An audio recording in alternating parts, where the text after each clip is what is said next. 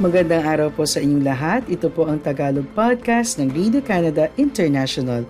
Sa loob ng 10 minuto, ihahatid namin sa inyo ang ulo ng mga balita tungkol sa Canada, sa Pilipinas at sa Filipino-Canadian community. Kaya tutok lang tuwing biyernes, linggo-linggo sa aming podcast. Ako po si Catherine Dona, ang inyong tagapagbalita sa Toronto.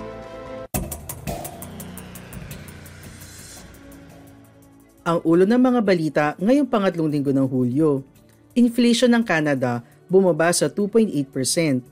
Conservative Party leader Pierre Poilievre tinanggal ang salamin bilang parte ng pagbabago ng imahe. Ontario, gagastos ng 166 million para ilipat ang legal services online. Bagong sanctions ng Canada, tinamaan ng mga sikat na tao sa Russia at mga miyembro ng Wagner Group. Filipino Fiesta, pinuno ang Rotary Park sa Whitehorse, Yukon ng mga tanawin tunog at lasang Pinoy. Ang inflation rate ng Canada ay bumaba sa 2.8% noong Hunyo, ang pinakamababang level sa loob ng mahigit dalawang taon. Sinabi ng Statistics Canada na ang pagbaba sa presyo ng gasolina kumpara sa parehong panahon noong nakalipas na taon ang pinakamalaking dahilan ng pagbagsak ng inflation. Kung aalisin ang gasolina sa datos, ang inflation rate ay magiging 4%. Sa kabilang banda, ang pagkain at mortgage costs ang pinakamalaking single factors na itinutulak ang rate pataas. Ang gastusin sa pagkain ay patuloy na tumataas sa mahigit 7%.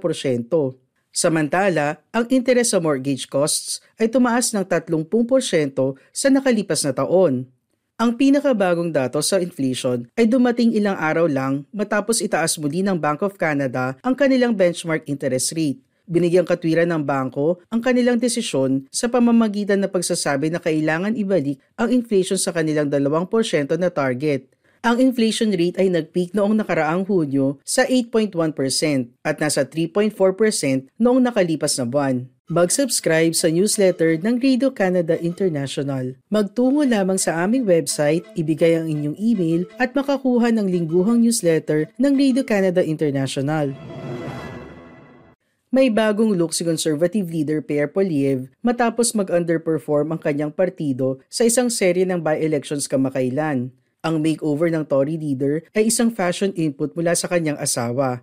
Bihira makita na walang tie habang ginagampanan ng kanyang opisyal na mga tungkulin, madalas ipinapakita ni Poliev ang kanyang pagkahilig sa kulay asul na suits, ang paboritong uniforme ng Bay Street at ng federal na politiko.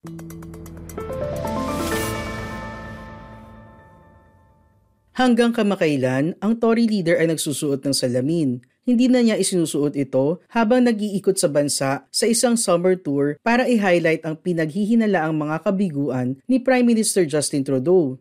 Si Trudeau ay may 100% na recognition sa public opinion polls, habang si Poliev ay hindi kasing kilala na figura ayon kay Chad Rogers, isang long-time conservative strategist na kilala si Poliev sa loob ng maraming taon kailangan maunang i-define ni Poliev ang kanyang sarili bago ang kanyang mga kalaban ayon kay Rogers. Ang Tagalog podcast ng Radio Canada International ay available din sa Spotify, TuneIn, Apple Podcasts, Amazon Music at Google Podcasts. Inanunsyo ng gobyerno ng Ontario ang 166 million na pondo noong Martes para sa isang sistema na ililipat ang ilang court services online, patuloy na pinoformalize ang proseso ng modernisasyon na sinimula ng pinwesa ng COVID-19 na pandemya ang digitization ng ilang parte ng legal na sistema.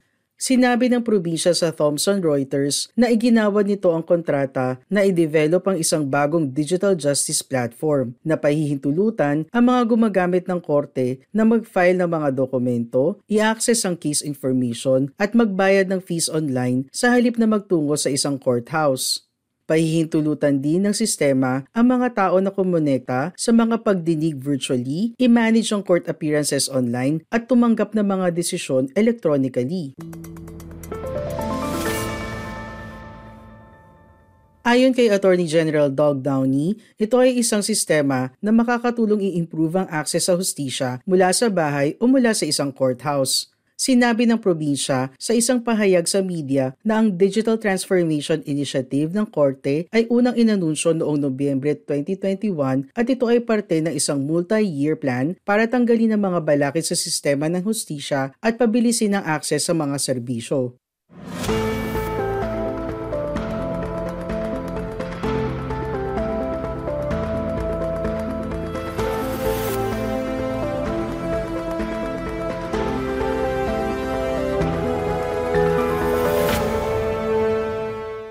Pinatawan ng sanctions ng federal na gobyerno ng Canada ang mas maraming Ruso na inaakusahan nito na sumusuporta sa paglusob ng Moscow sa Ukraine at ng mercenaryong karahasan sa Africa.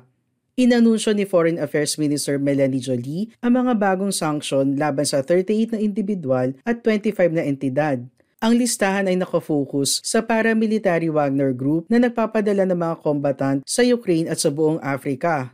Ang mga sanction ay tinatarget din ng nuclear, drone at cultural industries ng Russia bilang tugon sa pag-atake ng bansa sa nuclear at cultural sites sa Ukraine. Sundan niyo rin kami sa Facebook at Radio Canada International Tagalog. Kasama sa mga pinatawan ng sanction ang mga aktor at mga aawit. Ang sanctions ay nangangahulugan na hindi sila maaari magkaroon ng business dealings sa Canadians o magbiyahe patungong Canada nanawagan ng conservatives sa Canada na ilista ang Wagner Group bilang isang teroristang organisasyon ngunit ang mga burokrata ay nagpatotoo noong Hunyo na ang paggawa nito ay maaaring gawing mas mahirap ang pag-uusig sa Russia para sa war crimes. Para sa iba pang balita, bisitahin ang aming website ici.radio-canada.ca. Ang pangalawang Filipino Fiesta ay isang dalawang araw na selebrasyon ng musika, kultura at pagkaing Pilipino sa teritoryo ng Yukon. Ito ay inorganisa ng Canadian Filipino Association in the Yukon at pinondohan ng gobyerno ng Yukon. I-follow nyo rin kami sa Twitter at RCI Tagalog. Naganap ang fiesta noong July 15 hanggang 16 sa Rotary Park sa Whitehorse. Ayon sa CBC Yukon, may karaoke, mga palaro, sayawan at libreng tanghalian. Inestima ng organizers na halos 700 katao ang dumalo sa tanghalian. Ang Yukon ay may malaking populasyon ng mga Pilipino. Ayon sa pinakahuling census ng Statistics Canada, 1,945 na Pilipino ang naninirahan sa Yukon noong 2021. Ang mga Pilipino ang pinaka-common na visible minority group sa teritoryo sa 38.4%.